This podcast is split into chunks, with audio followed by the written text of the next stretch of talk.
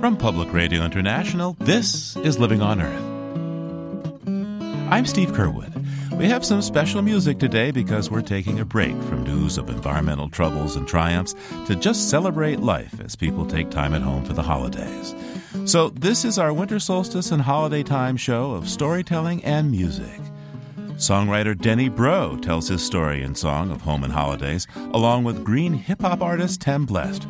And we have a true tale about light and hope during the shortest days of the year from master storyteller Jay O'Callahan. When I was a little boy, Christmas Eves were very special. My sisters and I would run halfway across the street and we would turn and look at our house. It was a big old house and it would be dark, but there would be a lit candle in every window. But then came the Christmas Eve when everything was different. We're celebrating the season with stories and music on Living on Earth. Stick around. Support for Living on Earth comes from United Technologies, innovating to make the world a better, more sustainable place to live. From the Jennifer and Ted Stanley studios in Boston and PRI, this is Living on Earth. I'm Steve Curwood. This time of year, when the sun is lowest in the northern sky and days are short, we take a break from the often urgent pace of environmental news and information to celebrate life with some stories and songs as folks gather at home for the holidays. So make yourself comfortable.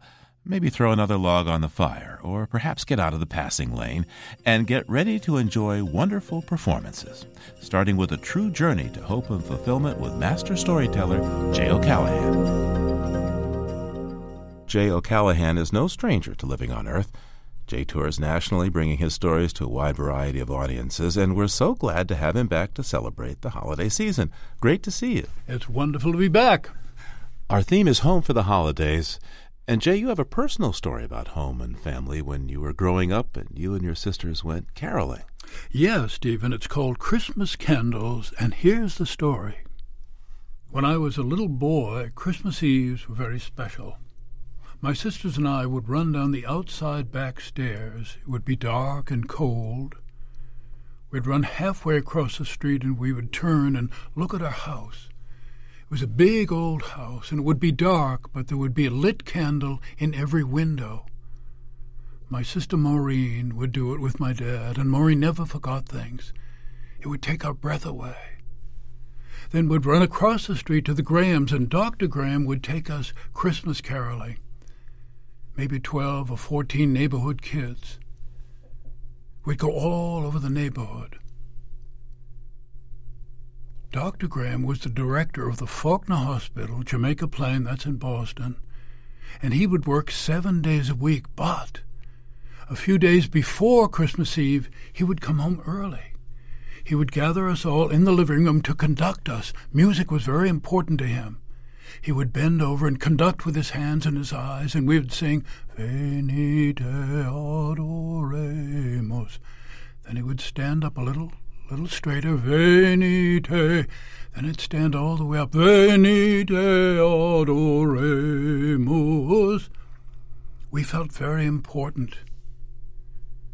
But then came the Christmas Eve when everything was different. My mother, usually full of energy, she was tired that day and she was pale. 3 days before, she had given birth to my brother Christopher. Christopher. I had three sisters now. I had a brother Christopher. He had this big name, Christopher. I had this little name, Jay, but he was Christopher. I could imagine Christopher coming home, wearing his diapers, carrying the car. Christopher's home. But Christopher didn't come home. Something was wrong. Maybe it was his heart. So Mother was worried all that Christmas Eve day. Daddy was out shopping with Uncle Neil, which meant he might come home festive. Late in the day, there was a phone call. Mother picked it up, and the doctor said, "Your baby is dying. There's nothing we can do." And he hung up. It was so abrupt. Daddy came home, and he was furious. He called, got the doctor, said, "Listen, that is no way to tell anyone their child is dying. We'll be right down there."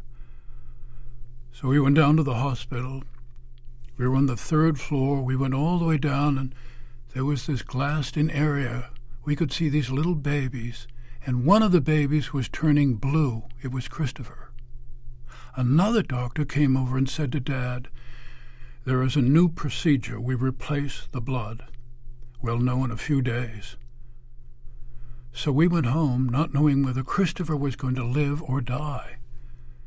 Dad helped Mother up our wide front stairs, into the room. He came out of the room. It was dark, and he saw us in the hall. He said, well, there's nothing you can do. Just hope for the best. Go Christmas caroling. So we ran down the outside back stairs, halfway across the street, and turned, and we were so disappointed. All the electric lights were on. Even Maureen had forgot to light the white candles. Then Dr. Graham took us all over the neighborhood. He always knew who was hurt and sad and lonely. We would go to the free hospital for women. We'd do the Christmas carol in a big ward, and the whole thing took 2 hours. So that night we came back over the hill towards our house, and we all stopped and looked at our big old house. It was all dark, but there was a lit white candle in every window. And Dr. Graham said, we're going to sing one more carol for your mother. And we did something we've never done. We walked around behind the house. And we were singing up towards Mother's window on the second floor. The window was all black, but there was that white candle. We were singing the first Noel. He was conducting us. And then Mother appeared in the window, wearing a white housecoat. She looked like an angel. 10 years later, we were finishing the Christmas caroling. And Dr. Graham said, one more carol. It was a tradition now. We always sang up to Mother's window. So we were singing, and as we were singing, I had my college sweater on. Singing the first Noel, Mother appeared as she always did. And then I looked. My sister was beside me, Maureen, and she was crying. And I thought, oh, she's just been married. She's going off to Chicago. And then I realized she was crying because she was standing beside Christopher. He was 10 years old. You got me with that one, Jay. Good. I just got that catch in my throat. So your brother lived. Your brother lived. He loves to hear the story only because of that moment. If they had not replaced the blood, he would have died. And that was just a new procedure at the time. So he was something like, negative. But it was only that other doctor who happened to hear and come over.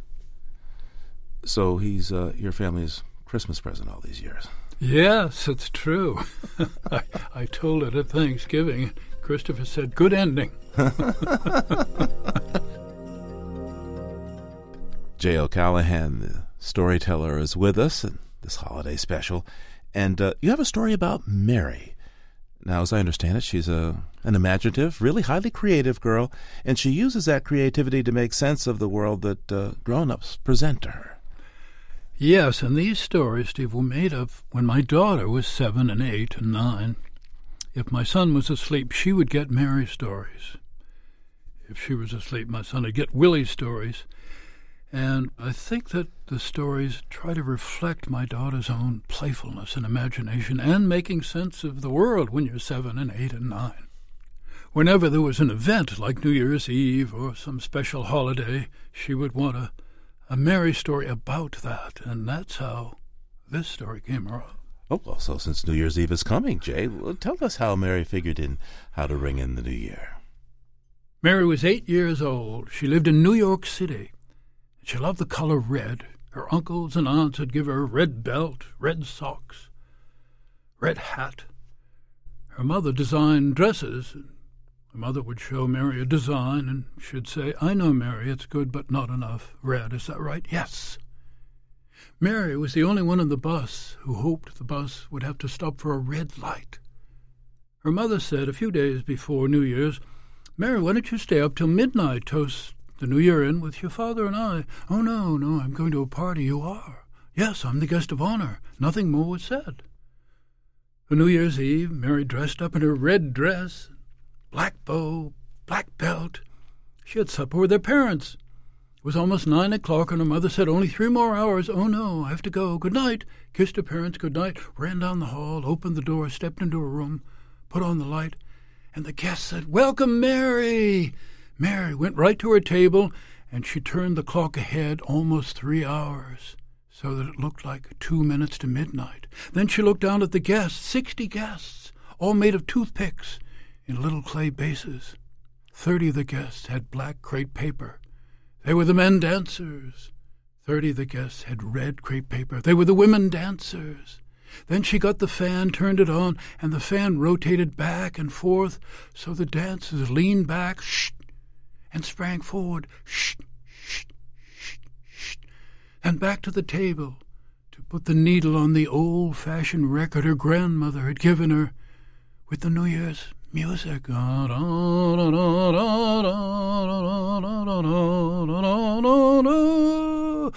Mary," the guest said. "Hurry, Mary." She ran over to the corner where she had a dollhouse, and she had a tiny glass with just 1 drop of cherry soda. She lifted the glass, and she said, "Happy New Year. You're the best, Mary. Oh, no. Yes, you're the best, I suppose." The real New Year's came, and her parents came down to check on Mary, opened the door. The light was on. Mary was sound asleep on the bed with her red dress. The fan was going, and the dancers, shh, shh, going back and forth. And the needle was on the end of the record going tick, tick, tick, tick, tick, tick. Her father took the needle off, shut the Victrola off, and her mother covered Mary.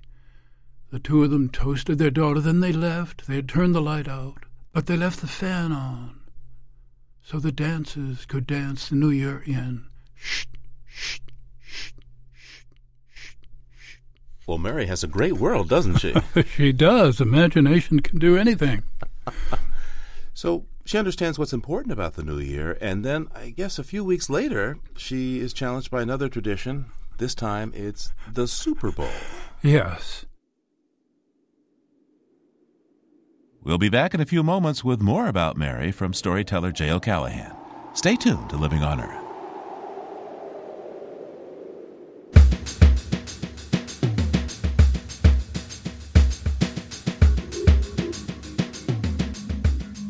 Funding for Living on Earth comes from the Grantham Foundation for the Protection of the Environment, supporting strategic communication and collaboration in solving the world's most pressing environmental problems. The Candida Fund, furthering the values that contribute to a healthy planet, and Gilman Ordway for coverage of conservation and environmental change. Living on Earth is also supported by Stonyfield Farm, makers of organic yogurt, smoothies, and more.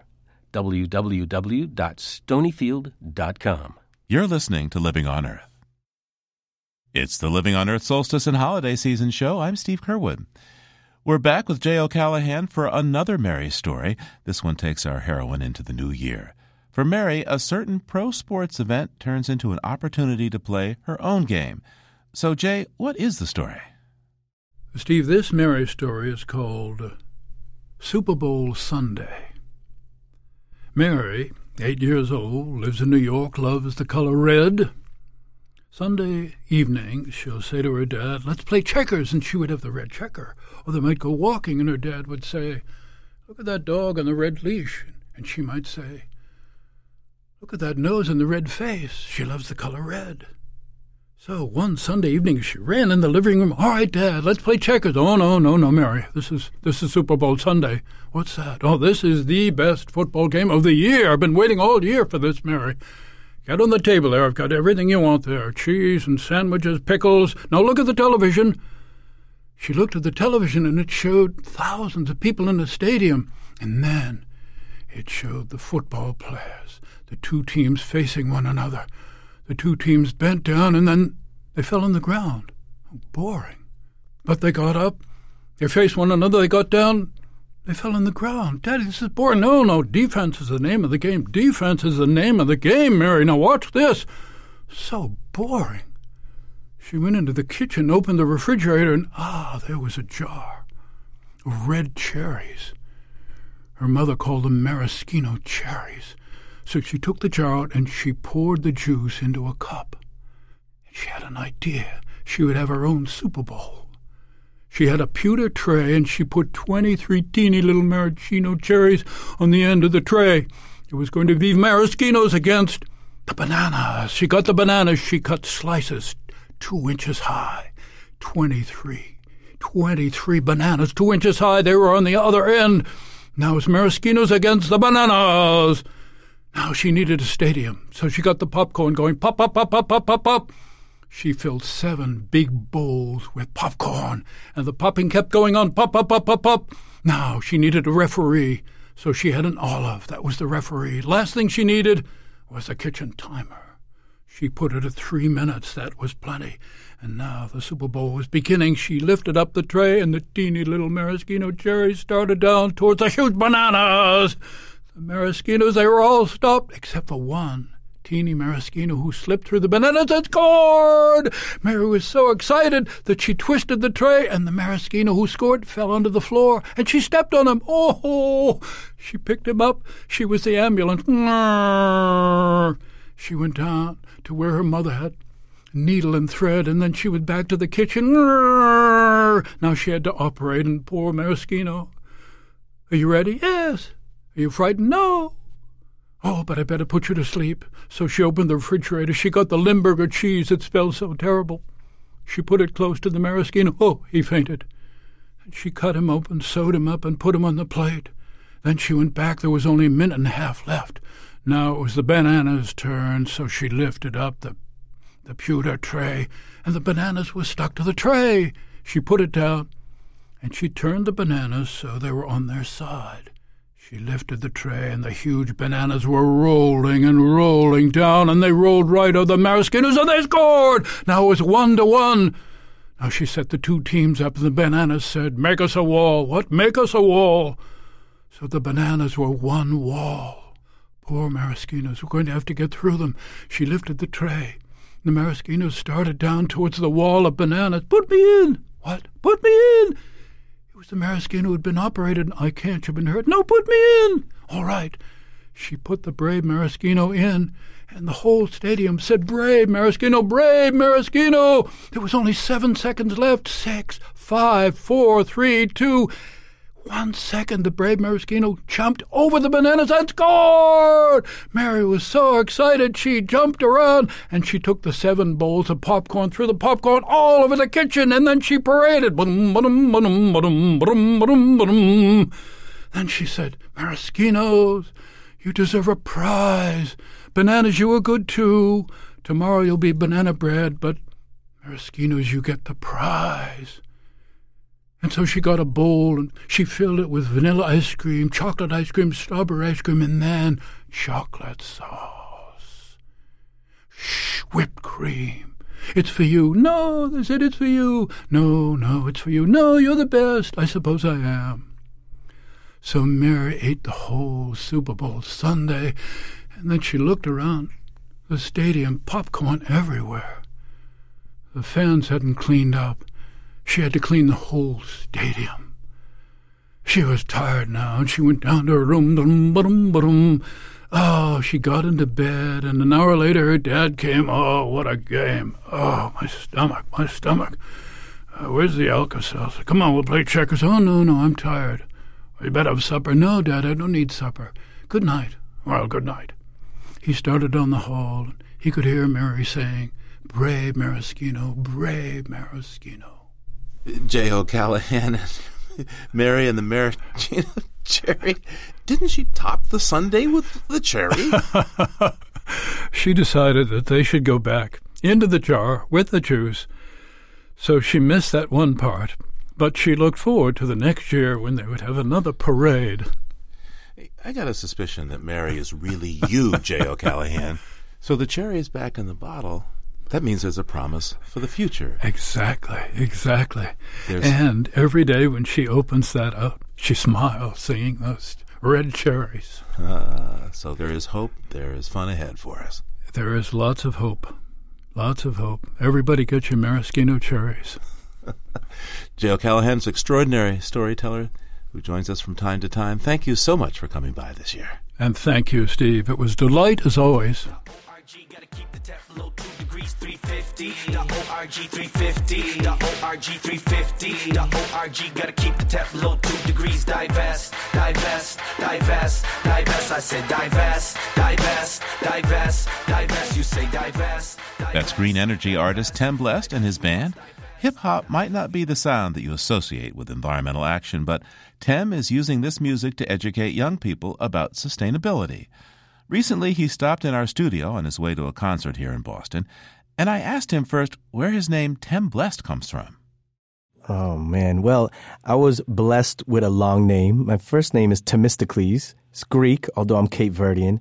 But I always knew I was blessed to have talents. I could draw, I could write, I could sing, and a great family that led me to where I'm at today. And how did you get into, well, I don't know what to call it except maybe green hip-hop?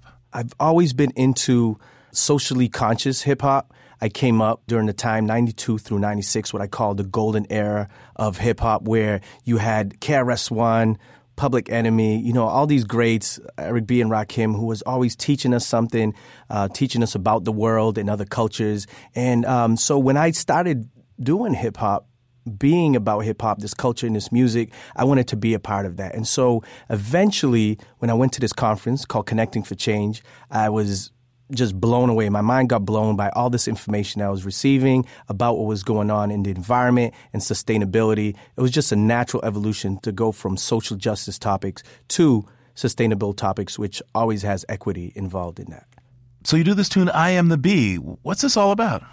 So I Am a Bee has to do with colony collapse disorder, which is what's going on with the bees currently. The bees are no longer going to their hives. And as Einstein had said, if the bees die, we die. We have only 4 years because they pollinate most of the things that we eat. So when I heard about this information, I said, my family needs to know about this. My community needs to know about this.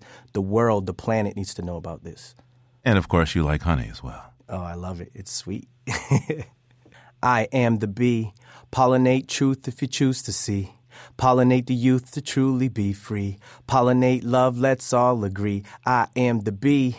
Keystone species, we need these bees, honey. They pollinate most of the things you eat. Funny, they do this for free without a fee. Billions in produce produced nationally. Now millions of bees have abandoned their hives. If they disappear in 4 years, human race will die. That's a quote from the famous scientist Einstein. It's logical to anyone with half a mind, man. It's horrible where you think you're gonna run and hide. It's possible for us to combine and stop these lives. Respect all lives wherever it resides, whether plant, algae, bacteria, or fungi. That's right. It's time for us to vocalize, because if the bees die, then we too die. That's right. It's time for us to strategize, because if the bees die, then we too die. I am the bee.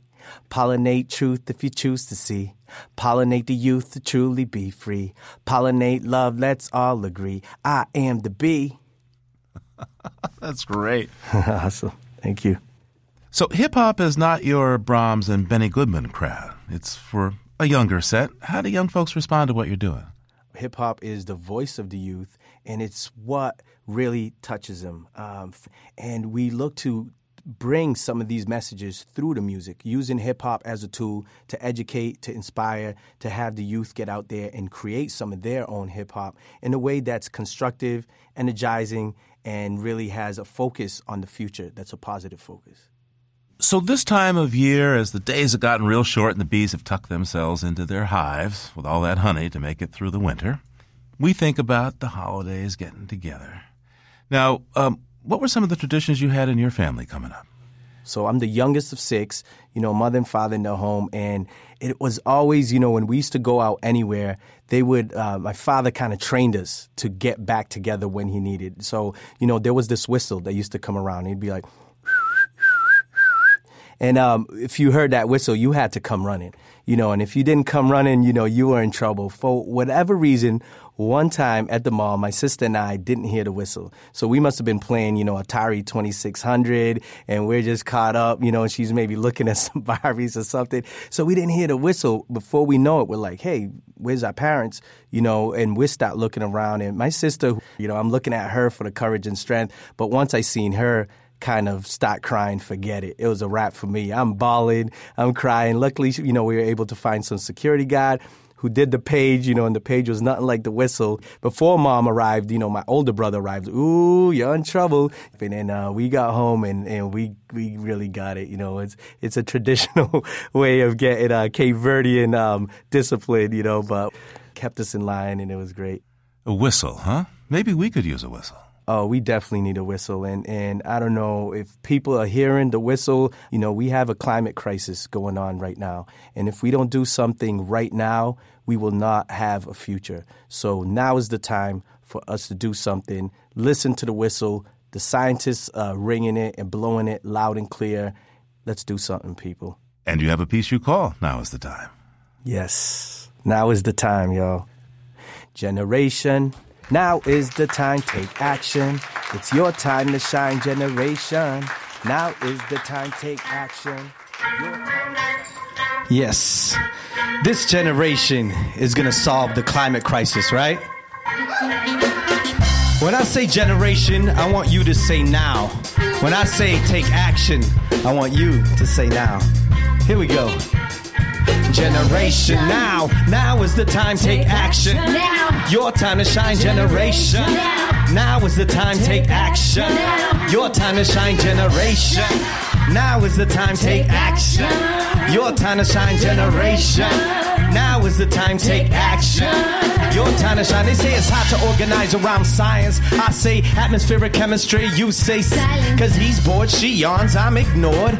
I'm gone, you like, psst. What was that for? Yeah, let's examine this challenge that we've been handed. Previous generations left us stranded, abandoned, now I can't stand it. CO2's like a hot blanket around a cold planet. Polar ice caps melted, polar bears will soon vanish. You don't care, you a buffoon kid. That's me being candid. Honestly, smart people know it's all connected. If you use your common sense and logic, then you're bound to get it hectic. Yeah, the future's getting hectic. He's like, dude, he's rude, man. I'm feeling disrespected, like hectic. The future's getting hectic. Mother nature's the one, I don't want to disrespect. Generation now, now is the time, take action.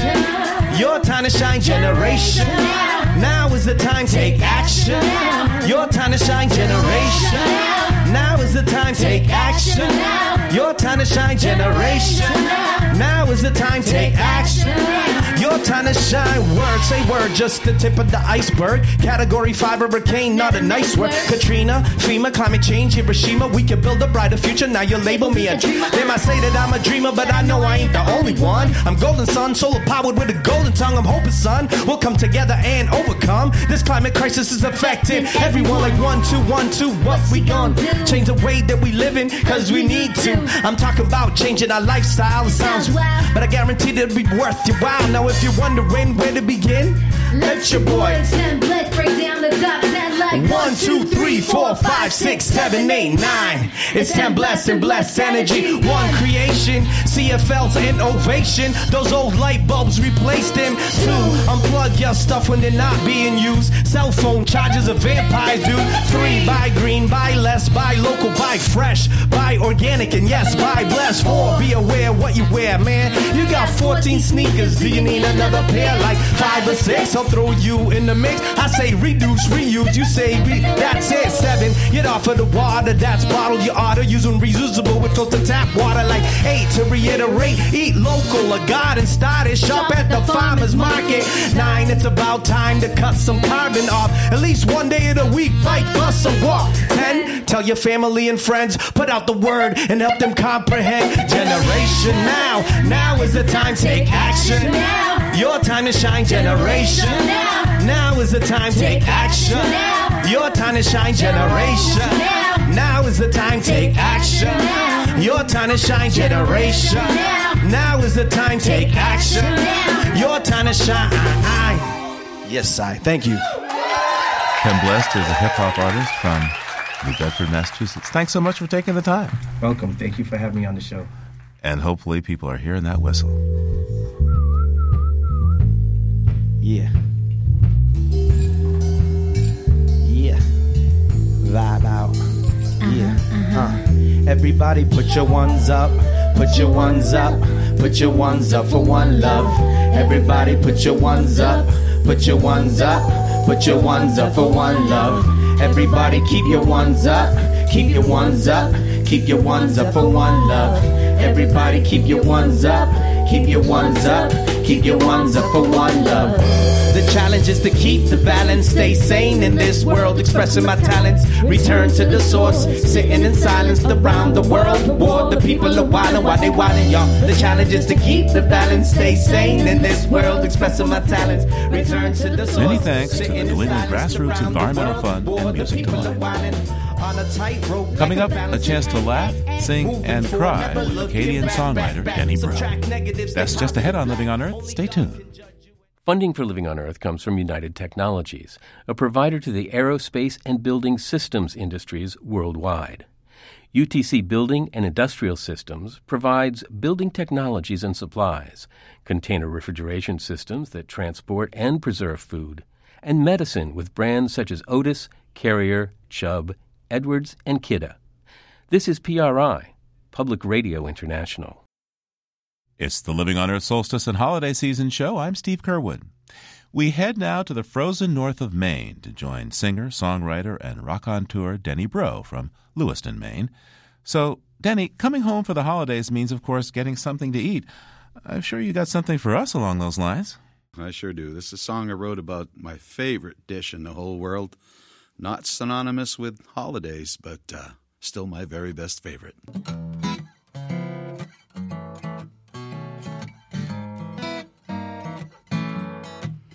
Now there's this little thing I've been addicted to. So many times I've said we're through. But I just keep on walking right back to you. 'Cause one helping so good, I think I'll have two. God only knows how much I love to eat. That simmered for hours, chuck roast meat. Bang for the buck, just can't be beat. And if you got anything left, you make a fricassee with a pot roast. So bovine pot roast. Talking about dinner on a dime. Pot roast, the little red wine, some mashed with gravy's gonna blow your mind. I said pot roast for all your guests. Pot roast, baby, hell, why not feed 'em the best? Pot roast, I'm feeling blessed, 'cause if you think you're through, I could finish the rest of your pot roast. Boy, that sure is good, honey. You're not gonna throw that away now. I'll eat that,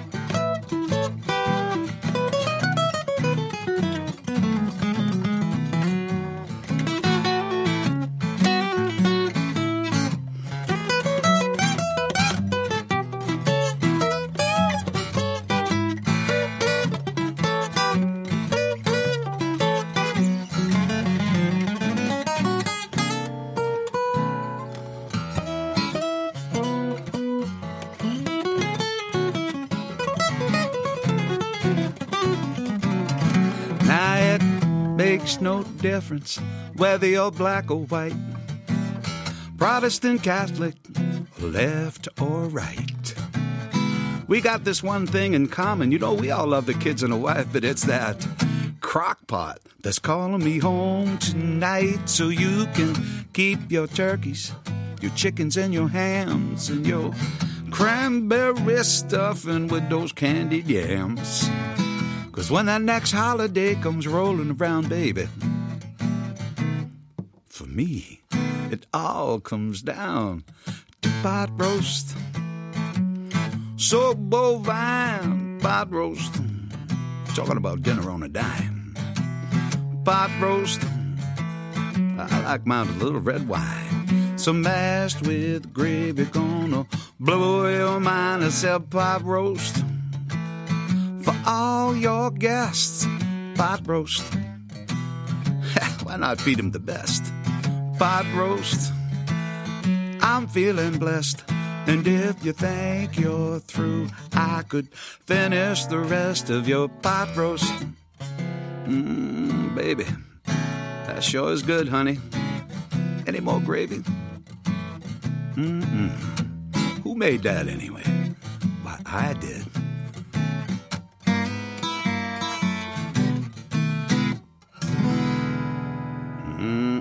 Mm-mm. Wow, that's amazing. You're making me so hungry, Benny. I'm getting pretty hungry myself. Yeah, it sounds pretty good. Now, so pot roast, that's not expensive meat at all. Not at all. That's the whole point. So you grew up in? I grew up in Lewiston, Maine. Mainers, when you go home, there's, the place where you live, and then there is camp. Oh, yeah. Camp is a very important thing, and we've been going to this one particular camp for 30 years, the family and I. Every year at the end of the summer, when we start to close it up for the season, we do what they call an IC. An IC? An IC. That's an idiot check. Okay. That's what that means, yeah. And you kind of go through the camp and make sure you didn't forget your sunglasses or your favorite bathing suit, or could be just about anything. You just don't want to leave there, so you have to go back because it's a ways away. And one year we forgot the dog. Yeah, we left the dog there. Had to turn around and go back. Thought you had the dog. I thought you had the dog. Well, nobody had the dog, so... Now, imagine your camp is someplace near a lake in Maine. Yeah, it's up in Peru, Maine, a place called Worthley Pond. And, of course, as winter's coming along, that sets you up for a great Maine tradition. I've never actually ice fished myself. I've sat in the shacks and shared a few stories and a couple of glasses of this and that. You actually cook meals and just wait for a bite. And certainly around the holidays, a lot of people love to get together and get ice fishing and maybe have a nice fresh salmon along with their pot roast, you know?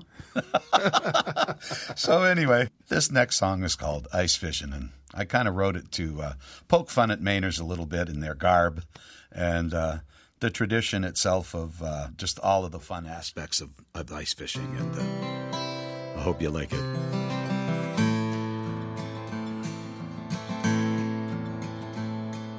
Now way up north where the cold wind blows, when the lake freezes over, people chop little holes, drop a line, kick back a little wooden shack, and if the ice didn't melt, they'd never go back.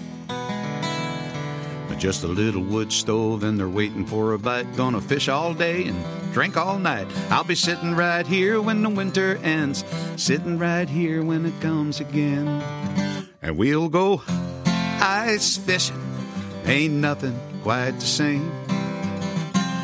Ice fishing, it's just a party by another name. Well, I got 30 below and 3 feet of snow, but grab your stuff, cause we're still gonna go ice fishing. Ain't nothing quite the same. Ice fishing, it's tradition here in Maine. Whew, boy, it sure is cold today. I got green gummy boots and they're lined with felt. Got a bean pocket tool hanging off of my belt. Plenty of beer, got plenty of time. I got a hand-knitted toque, one of a kind. And if you don't like fishing, you can still come along, cause there's plenty of fun on this frozen pond. We got stories to tell, guitar in hand. Fish swimming around, ready to jump in the pan. Let's go ice fishing, ain't nothing quite the same. Ice fishing, it's just a party by another name. Well, I got 30 below, 3 feet of snow, so grab your stuff, cause we're still gonna go ice fishing. Ain't nothing quite the same. Ice fishing, it's tradition here in Maine. You know, our parish priest, old Father McKenzie, he goes ice fishing too. It's a religious experience. He'll gladly tell you. He told me once he was waiting for hell to freeze over so you could go ice fishing there too. Well, let's go ice fishing. Ain't nothing quite the same. Ice fishing, it's just a party by another name. Well, I got 30 below, and 3 feet of snow. So grab your stuff, 'cause we're still gonna go ice fishing. Ain't nothing quite the same. And I'm itching to get back in the game. Oh yeah, ice fishing is tradition here in Maine. On va le voir du poisson pour souper à soir. Boy, ça fait frais.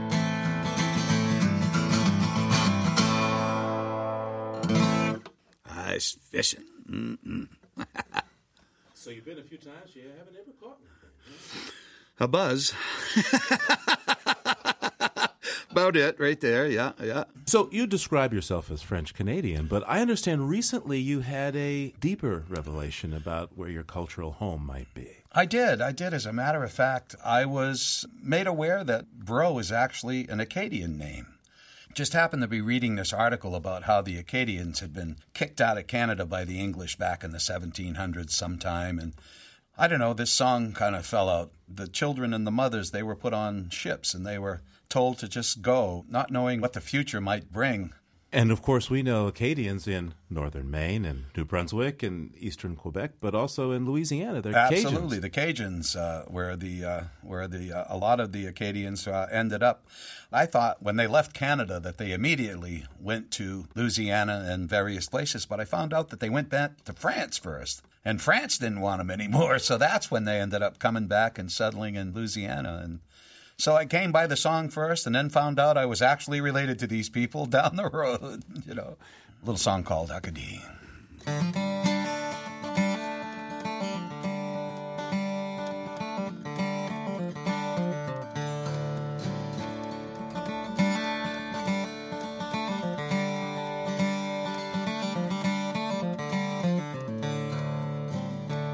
Pleurez pas, mes enfants, pleurez pas. Le bon Dieu, il n'y a pas oublié. Je le sais, c'est une autre journée avec du pain, avec du l'eau. Pleurez pas, mes enfants, pleurez pas. Pleurez pas, mes enfants, fais dodo. Across the ocean in a land far away, once lived a man who would be king. His hunger for power would force your hand. Death and destruction he would bring.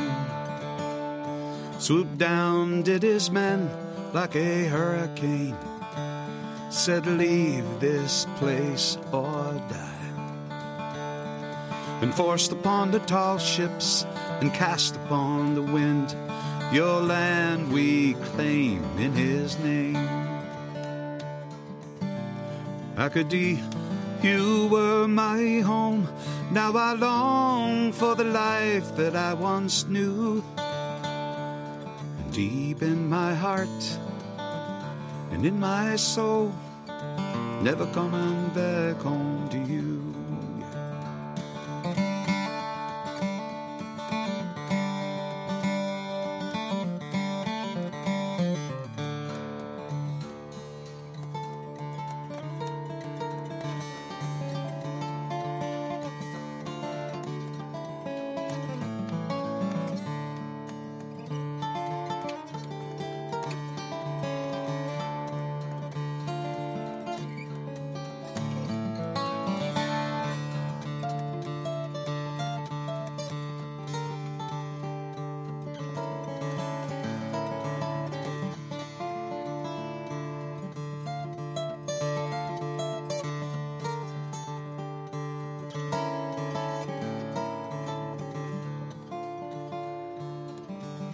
Qu'est-ce qu'on va faire? How will we survive? With nothing but the shirts on our backs. The young without their father, and they long for him at night. But he ain't never coming back. What did we do to deserve such a fate? And why have you turned the other way? Living on earth, a living hell, and I curse your name as I pray. Acadie, You were my home, and I long for the life that I knew. Deep in my heart and in my soul, never coming back, never going back, never coming back home to you. Pleurez pas, mes enfants, pleurez pas. Le bon Dieu, il n'y a pas oublié. Je le sais, c'est une autre journée avec du pain, avec de l'eau. Pleurez pas, mes enfants, pleurez pas. Pleurez pas, mes enfants, faites dodo.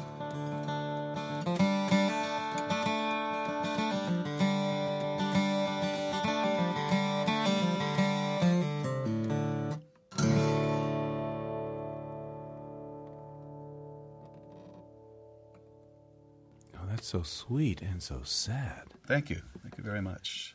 At this time of year, when we think about coming home for the holidays, we think about some of the people who won't be there. That's very true. And it's going to be a rough one this year because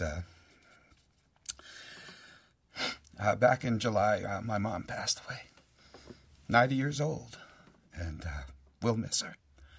But, you know, we'll still experience the joy of being together, and certainly we'll remember Mom.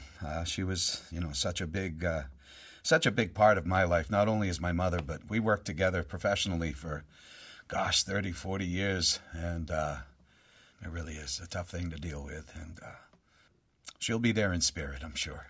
Singing along. There you go. And when you gather with your family, how many of you are still singing? My granddaughter is very, very, very musical, loves to sing. One of the things I wanted to do when she was born was write a song for my first granddaughter. And out at the camp again, walking around, guitar over my shoulder, just walking through the camp by myself, staring out at the lake, trying to come up with that first line. And then I happened to stumble on "When I'm holding my daughter's daughter." And I thought, oh, man, that's the line I've been looking for. And the rest of it fell out. For all you grandparents out there, love your grandkids.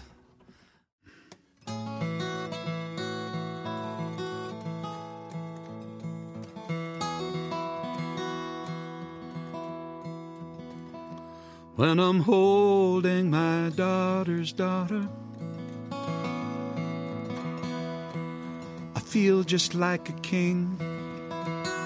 Hope she likes the pretty things that I bought her. And she likes it when I sing. And I know she'll be no stranger to the water. Just jump right in. And I know I'm ready for the joy that she will bring.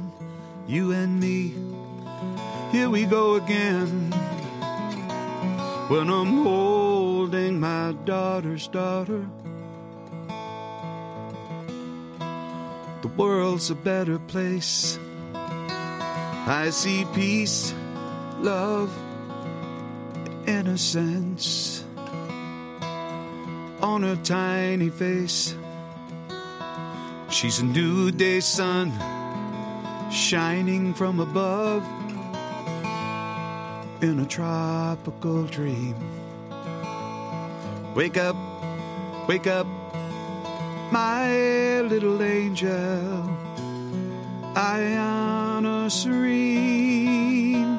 She's a precious little jewel to be taken to the heart, and may she grow up to be strong and proud. May she waltz through all of life's changes. When she sings, sing it loud. When I'm holding my daughter's daughter, chills run up my spine. I wish your mother and our fathers could have seen her, taken before their time. But she's a new day sun, and she's shining from above in a tropical dream. Wake up, wake up, my little angel, Ayana Serene. When I'm holding my daughter's daughter, I feel just like a king. When I'm holding my daughter's daughter, don't need a thing. When I'm holding my daughter's daughter, when I'm holding my daughter's daughter.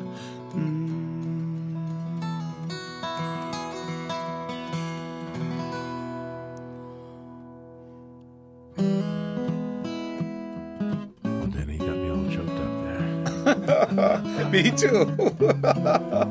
Me too. Yeah, and one will hope that our home that we share, this earth, will be great for your daughter's daughter. Let's hope so, huh? Things are changing so fast, and the more people we get, the more resources we use, and sometimes it just feels like it's so bleak, doesn't it? And then there's music, and it brings you right back, and gives you full of hope, and Denny Breau is a songwriter, musician, storyteller, and Mena. Did I say that right? Pretty darn good, Mena. Yes, sir. It's lobster, you gotta say. Oh, lobster. There you go, lobster. Lobster. Yeah, there you go. Awesome. Living on Earth is produced by the World Media Foundation. Our crew from today includes Naomi Ehrenberg, Lauren Hinkle, and James Curwood. I'm Steve Curwood. Thanks for listening. PRI, Public Radio International.